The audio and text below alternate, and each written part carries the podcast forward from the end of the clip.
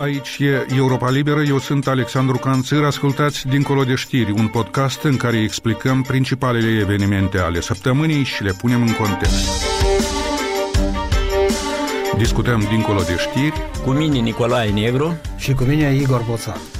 Iar această discuție este înregistrată joi 2 martie la prânz. Pentru orice evoluții s-ar putea produce între timp, urmăriți site-ul nostru moldova.europalibera.org ori paginile Europei Libere pe rețelele de socializare. Rusia invadatoare acuză Ucraina invadată că vrea să invadeze Transnistria. Premierul Recean la București surdină pe pericolul complotului rusesc și accent pe propășirea economică. Președinta Maia Sandu sub tirul unor critici că nu a respectat distanța constituțională față de fostul ei partid și revenirea tehnică a limbii române în legislație.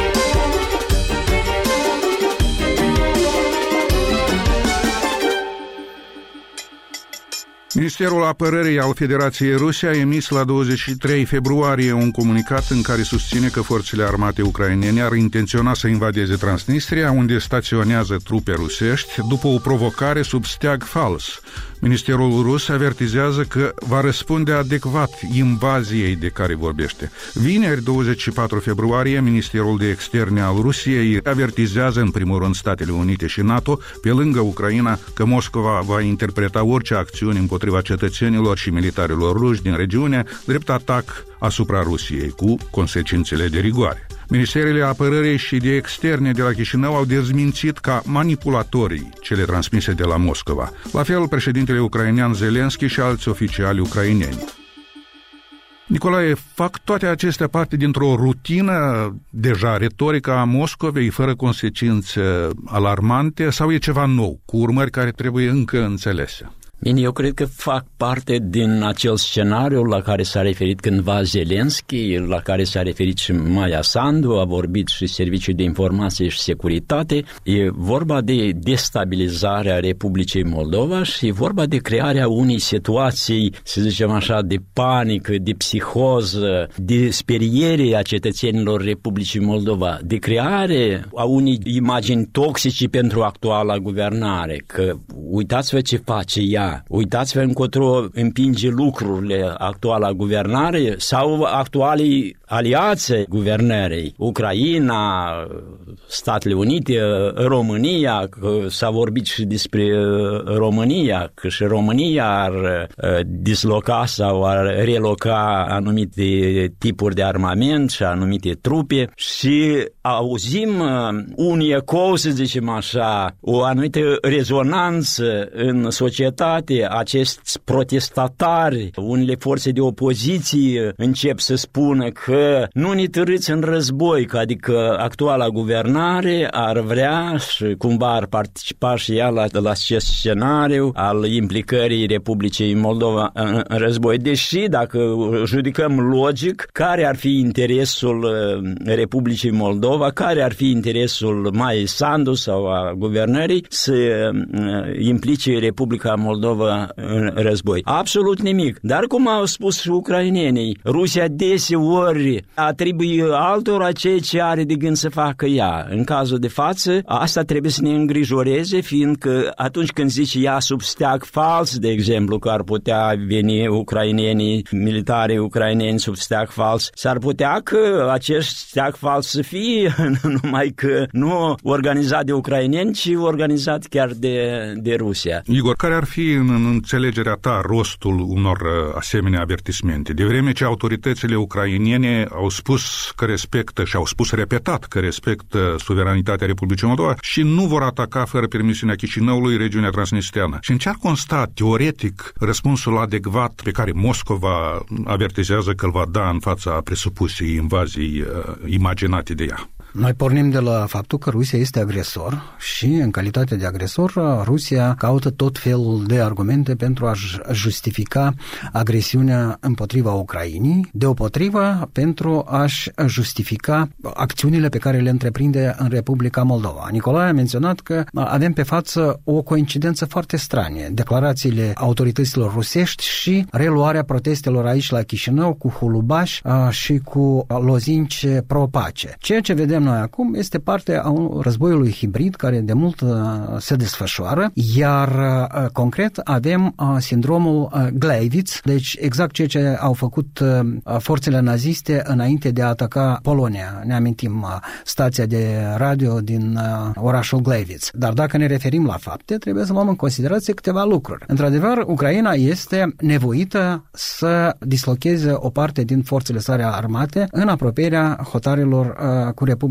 Moldova pe segmentul transnistrian. De ce? Înțelegem de ce. Pentru că Rusia bombardează teritoriul Ucrainei, obuzele rusești, rachetele de croazieră survolează spațiul Republicii Moldova și pe cel al Transnistriei. Transnistria, chipurile, este stat independent, dar nu reacționează în niciun fel la faptul că aceste rachete rusești le survolează spațiul. Și atunci Ucraina este în drept uh, să fie alarmată și să mențină o parte din uh, trupele sale armate în apropierea acestui segment. Respectiv, uh, Federația Rusă se folosește de acest lucru și iată vine cu tot felul de scenarii apocaliptice care, așa cum spune și colegul Nicolae, trebuie să inoculeze panică și spaimă aici în Republica Moldova, respectiv să producă presiuni asupra guvernării de la Chișinău și să-și justifice, așa cum spuneam, acțiunile pe care le-a întreprins uh, în uh, Ucraina și pretențiile pe care le are pentru întreg spațiu uh, post-sovietic. Iată pe ansamblu cum trebuie, din punctul meu de vedere, să fie deci tălmăcite, explicate toate aceste evenimente.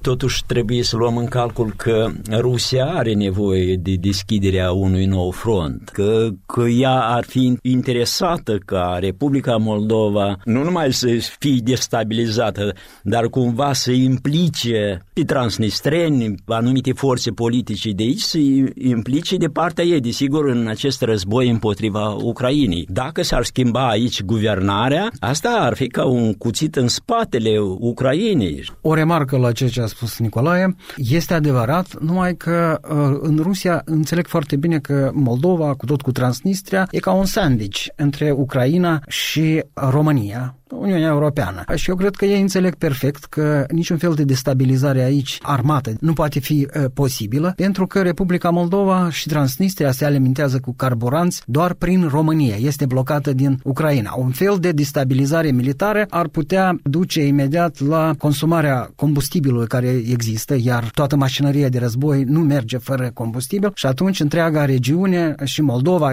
dacă eventual se întâmplă să aibă succes cu destabilizarea care aici și Transnistria rămân, de fapt, neacoperite din punct de vedere al funcționalității mașinăriei de război. Eu cred că ei înțeleg acest lucru și de aia e logic să presupunem că scopul lor este cu bătaie lungă. A început ciclul electoral în Republica Moldova. Vedem că cei care au constituit așa zisul Comitet de Salvare Națională pentru a da jos guvernarea cu forța, au devenit imediat au devenit pacificatori și uh, iată participă cu hulubaș la aceste proteste pe care care le-au reluat. Deci eu cred că e parte a războiului hibrid, uh, scopul fiind destabilizarea și bătaia lungă e întreg procesul electoral care, iată, trebuie să fie reluat în Republica Moldova.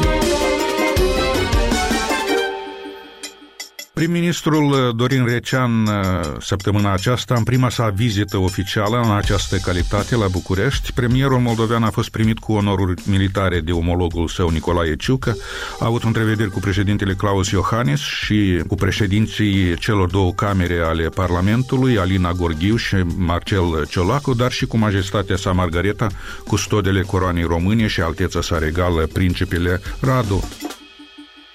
Nicolae, e un program uh, consistent al convorbirilor de la București, cu accent în cea mai mare parte pe aprofundarea relațiilor, pe aspectele economice, pe cooperarea în domeniul energetic, pe proiecte de infrastructură. Ce mi s-a părut oarecum surprinzător, însă, a fost un fel de stompare a problematicii de securitate. Mai ales după ce, puțin timp în urmă, în multe capitale, inclusiv la București, s-au exprimat vocal preocupări și asigurări uh, de sprijin în legătură cu intențiile Rusiei de a destabiliza în forță ordinea constituțională în Republica Moldova. Mai mult, într-un interviu la TVR, în timpul vizitei, premierul Recean a dat asigurări foarte liniștitoare în acest sens.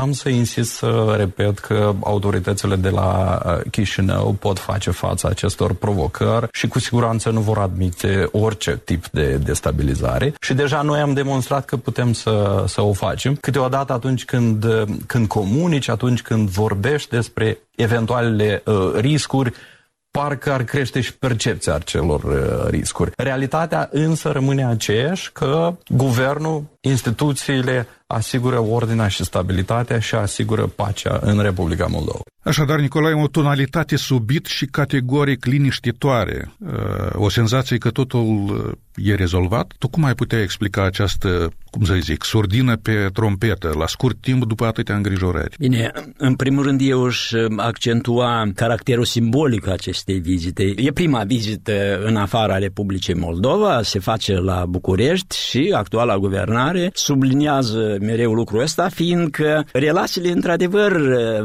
s-au strâns foarte tare și pe plan economic, și pe plan politic, și pe plan informațional și așa mai departe, și pe planul securității și apărării Republicii Moldova. Nu a lipsit această tematică a securității. A vorbit și domnul Ciucă despre ajutorul pe care îl va acorda ceva mai înainte în cadrul vizitei Mai Sandu la București. A vorbit și domnul Claus Iohannis, ideea că România este dispusă, este pregătită să sprijine Republica Moldova în orice scenarii ar avea loc din punct de vedere al securității. Cât n-a lipsit tema securității, a spus și domnul Ciucă, s-a discutat securitatea și s-a vorbit chiar despre o misiune civilă a Uniunii Europene care trebuie să vină în Republica Moldova să ne ajute să, să punem lucrurile la punct în domeniul securității. Că vedem parcă un reflux, iarăși e logic într-un fel. După un flux, după ce s-a vorbit atât de mult despre posibilitatea sau despre amenințările la securitatea Republicii Moldova, desigur că acum trebuie să le se dea cetățenilor impresia că guvernul stăpânește bine situația, că au fost luate măsurile necesare, își arată mușchii domnul Dorin Recean, adică ar vrea să arate că motivul pentru care a fost el uh, numit în funcția de prim-ministru uh, și a găsit, cum să zice, rezolvarea.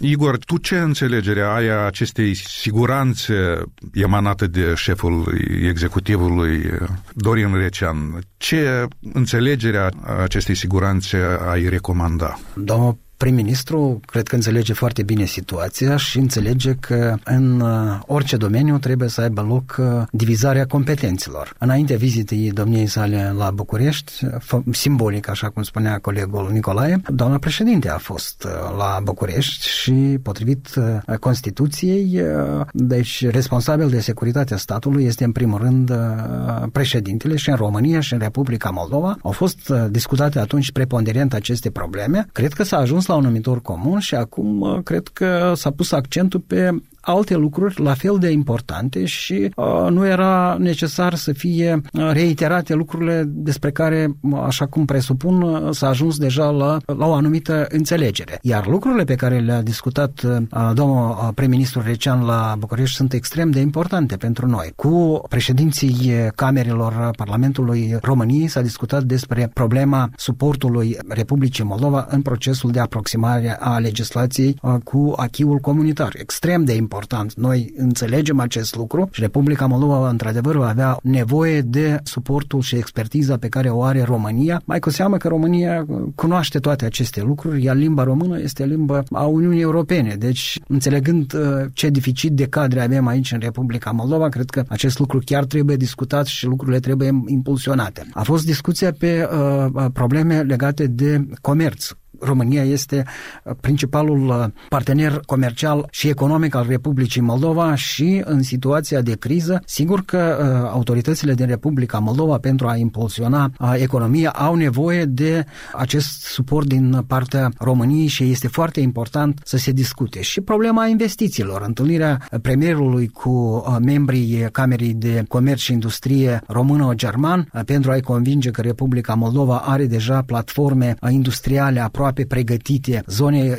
economice libere pentru a oferi un cadru foarte prietenos pentru eventuale investiții. Cred că aceste lucruri chiar merită a fi uh, discutate și din punctul ăsta de vedere cred că agenda domnului prim-ministru a fost una foarte, foarte bine uh, pusă la punct. Eu aș vrea să adaug aici o declarație a lui Kirilo Budanov, care este șeful serviciilor de informații uh, al armatei ucrainene. El a spus că s-au luat toate măsurile și din partea Ucrainei, în cooperare cu autoritățile din Republica Moldova, ca scenariile puse la cale de Rusia să fie dejucate, să fie contracarate. Probabil asta uh, ar explica și ceea ce spune domnul Recea.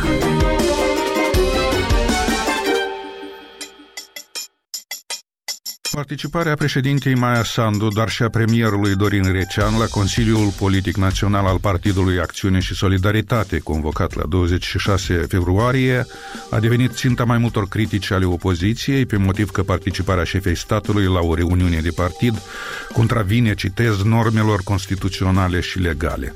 Unele medii au speculat că nu a fost emis uh, vreun comunicat de la președinție, dar nici în comunicatul PAS nu scria ceva de asta, Igor, ce e bine și explicabil în această situație și ce nu este? Deci depinde din unghiul din care privim această situație. Ex-președintele Igor Dodon îi recomanda doamnei Maia Sandu să preia practicile pe care le-a încetățenit chiar domnia sa. Pe site-ul președinției încă putem găsi informații că Igor Dodon participă la ședințele Consiliului Republican al Partidului Socialiștilor. Aceste știri sunt mai multe pe site-ul președinției și domnul Igor Dodon de asemenea îi recomanda Maia Sandu să preia această această practică de întâlnire săptămânală cu uh, prim-ministru și cu președintele uh, Parlamentului, care în perioada uh, cât era Igor Dodon președinte a țării, doamna Greceană era șeful Partidului Socialiștilor. Deci, de fapt, nu s-a întâmplat nimic altceva decât o întâlnire în cadrul căreia să se discute cum puterea executivă, cea legislativă și șeful statului își coordonează acțiunile. Ceea ce este de mirare și merită să fie criticat este că nu s-a dat o comunicare comunicat. Nu exista niciun fel de motive ca președinția sau guvernul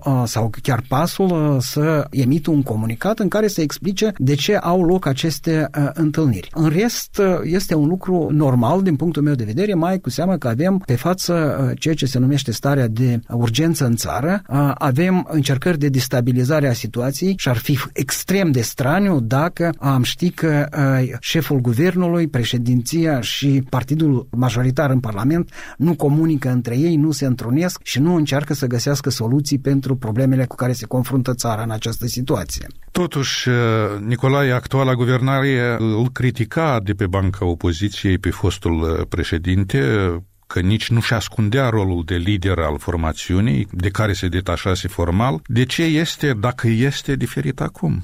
Ne amintim că în 2017 deputatul Vasile Bolea a făcut o interpelare la Curtea Constituțională. Și a întrebat dacă nu cumva faptul că președintele Republicii Moldova trebuie să se dezică sau mai bine zis nu trebuie să fie membru unui partid, nu încalcă Constituția în articolul ei 41 se stipulează dreptul la libera asociere și Președintele este și el cetățean al Republicii Moldova. Curtea a răspuns că în anumite cazuri acest drept la asociere este limitat. Militarilor, de exemplu, unor funcționari și în cazul de față și președintelui Republicii Moldova. El nu trebuie să fie într-adevăr membru al unui partid, el nu trebuie să fie partizan, el trebuie să fie arbitru deasupra tuturor forțelor politice. Codul electoral al Republicii Moldova iarăși stipulează că înainte de a fi validat terminat mandatul președintelui, el trebuie să aducă confirmarea la Curtea Constituțională că nu face parte din niciun partid și nu ocupă nicio funcție publică sau privată. Acum să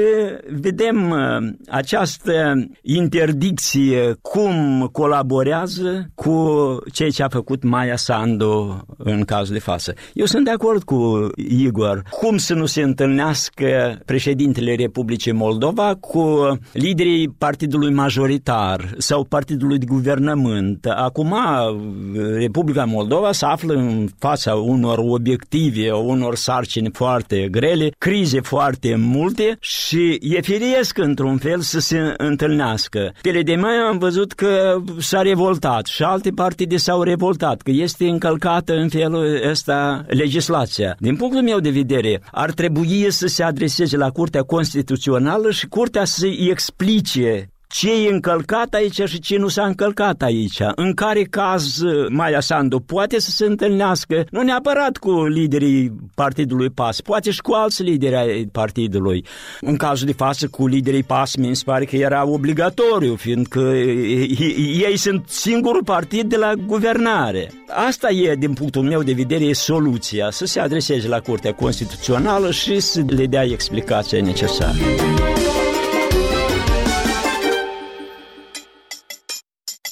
Potrivit unui proiect de lege elaborat de un grup de deputați PAS, în toată legislația Republicii Moldova, sintagma limba română va lua locul celei de limbă moldovenească. Proiectul urmează să fie examinat de Parlament în condițiile în care deja este criticat cu vehemență de opoziția parlamentară.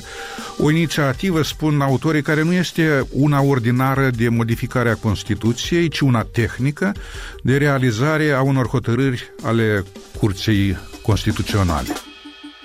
Nicolae, ce ar presupune de fapt adoptarea acestui proiect de lege? Ce ar rezolva și ce poate nu. Actuala guvernare încearcă să împace capra și varză. Normal ar fi să se introducă schimbarea în Constituție, schimbarea necesară. Probabil nu sunt siguri că au 67 de voturi, e nevoie de două treimi ca să modifici Constituția. Orice amendament al Constituției necesită două treimi. Nu cunoaștem cazuri când uh, ai putea amenda Constituția cu mai puține voturi. Și în afară de asta există o procedură. Se elaborează proiectul, se trimite la Curtea Constituțională, vine avizul și abia peste jumătate de an poți să faci această schimbare. Există lucruri care eu cred că decurg din uh, anumite promisiuni în campania electorală. Și aceste promisiuni acum se încearcă a fi rezolvate pe această cale, fiindcă în multe uh, documente figurează limba uh, moldovenească, în alte figurează limba română, vor guvernanțe să unifice, să aplice o singură sintagmă, cea care, zice Academia de Științe a Republicii Moldova, este cea corectă. Igor, mulți se vor întreba dacă această inițiativă e un fel valabil de a tăia oarecum nodul gordian, o soluție care nu poate fi contestată. Și dacă e așa, de ce nu s-a recurs la ea mai înainte? Ba, da, s-a recurs. Ne amintim că în noiembrie 2018 urma să fie modificată Constituția. Democrații insistau ca în Constituție să fie consacrat vectorul european al Republicii Moldova. Liberalii au spus că susținem chestia asta dacă votați și modificarea în articolul 13, în conformitate cu decizia Curții Constituționale din 5 decembrie 2013. Și atunci democrații au dat înapoi. Deci puteau fi rezolvate două probleme fundamentale, corect. Deci au fost aceste încercări. Din punctul meu de vedere, această inițiativă a deputaților este mai mult decât binevenită.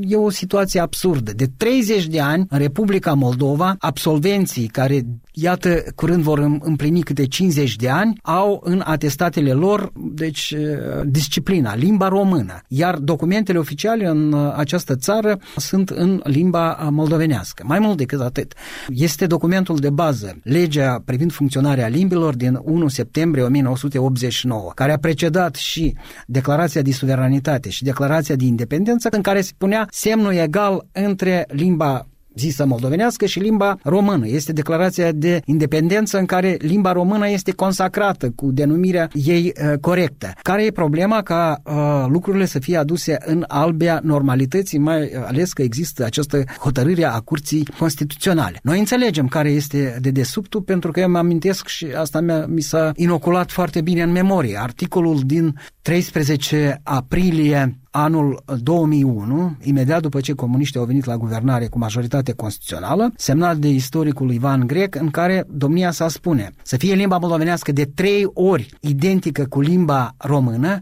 noi trebuie să insistăm pe denumirea de limbă moldovenească din considerente etnopolitice și geopolitice. Deci o, o explicație mai bună de ce se insistă pe uh, denumirea de limbă moldovenească nu uh, poate exista. De aceea eu cred că lucrurile uh, se schimbă, uh, oamenii acceptă uh, și nu doar uh, oamenii simpli. De exemplu, Bașcanul Găgăuzii spune foarte clar că uh, limba de stat este limba română. Deci oamenii înțeleg că lucrurile evoluează într-o uh, direcție a normalității și este straniu că acest lucru nu este fixat în legislația Republicii Moldova, mai cu seamă că în procesul de aproximare a legislației Republicii Moldova cu cea europeană, unde limba română este limba oficială, mi se pare absolut firesc acest lucru. De aceea, cred că vom avea în continuare uh, dizbateri pe marginea acestui lucru și iarăși înțelegem logica, așa numită logica implicativă pe care o, o folosesc uh, socialiștii și comuniștii. Dacă limba se numește moldovenească, înseamnă că există poporul moldovenesc. Dacă ea se numește limba română, atunci este vorba de poporul român, de aceea îi spun ei, noi ne opunem a, acestei schimbări. Dar noi avem experiența limbii germane, experiența limbii spaniole, limbii engleze și așa mai departe. Deci logica implicativă, dacă atunci, ea nu funcționează în această situație. Este un abuz intelectual pe care încearcă să-l folosească împotriva limbii române. Iată cum stau lucrurile. Ei apără trecutul sovietic, fiindcă dacă limba română și limba moldovenească, sau mai bine zis, dacă noi vorbim limba română, atunci 40 ceva de ani, de ce ni s-a spus că limba moldovenească e deosebită de limba română, că e popor deosebit pe o parte și pe alta a prutului popor deosebit, iese că noi am fost spălați pe creier, am fost mințiți în cel mai nerușinat mod și acum acum asta cade într-un fel o umbră asupra Uniunii Sovietice, dar unii vor să zică că Uniunea Sovietică a fost un stat ideal și trebuie să tindem înapoi, să mergem spre el. E momentul acum să vă întreb care dintre știrile săptămânii vi se pare vouă că este cea mai importantă, că va avea continuare, va produce consecințele cele mai semnificative sau pur și simplu este cea mai interesantă. Nicolae? Eu aș începe cu știrea despre care am vorbit acum, cu limba română. Eu cred că va avea continuitate. E foarte importantă că se face cum să zic, o schimbare spre normalitate, spre lucruri firești. Și dacă se va ajunge totuși, eu cred că lucrul ăsta va avea o influență benefică asupra societății, chiar asupra uh, coalizării societății, fiindcă uh, ar dispărea a, a, această luptă permanentă, limba moldovenească, limba română, limba moldovenească, limba română. Ne cheltuim energia, consumăm energia în van, ca nu nu vreau să spun ca cine. Igor, ce ți s-a părut ție remarcabil săptămâna aceasta? A, din punctul meu de vedere, una din știrile cele mai remarcabile este legată de principiile eventualului plan de pace al Chinei și vizita lui Lukashenko la Beijing, lucruri care mi se pare că vor avea uh, efecte uh, pe viitor. Înțelegem că uh, Lukashenko încearcă cel puțin să meargă pe urmele lui Tokayev și uh, vrea să se asigure că uh, China poate fi un garant al suveranității și independenței. Am văzut acest lucru în septembrie anul trecut, când uh, președintele Xi a vizitat uh, Astana și a dat garanții uh, ca Kazahstanului privind suveranitatea și independența, iar acum Lukashenko încearcă, din ceea ce am înțeles eu, să obțină același lucru. Toate aceste lucruri puse împreună creează niște așteptări mult mai optimiste, dacă putem spune așa, decât uh, anterior, pentru că vedem că lucrurile au evoluție deocamdată impredictibilă, dar totuși uh, o evoluție mai degrabă pozitivă decât negativă privind agresiunea Rusiei în Ucraina și consecințele acesteia. Igor Boțan și Nicolae Negru în podcastul Europei Libere dincolo de știri, un podcast în care explicăm principalele evenimente ale săptămânii și le punem în context. Pe site-ul nostru moldova.europalibera.org, pe Apple Podcasts, pe Google Podcasts, pe Facebook și pe YouTube ca și celelalte podcasturi ale Europei Libere. Reporterii cu un episod nou în fiecare zi de luni, laboratorul social în fiecare a doua marți, adică o dată la două săptămâni, și în esență în fiecare zi de joi. Pentru a nu rata niciun episod și niciun podcast al Europei Libere, abonați-vă.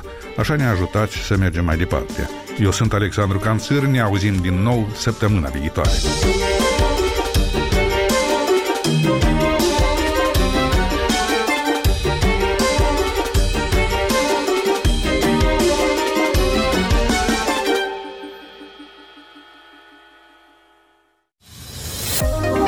Ascultați Europa Liberă în fiecare zi, de luni până vineri, la orele 7 și 19, iar sâmbătă și duminică la orele 13, 15 și 18. Emisiunea Pe Agenda, podcasturile dincolo de știri, în esență, laboratorul social și reporterii. Totul în 30 de minute. Aici e Europa Liberă.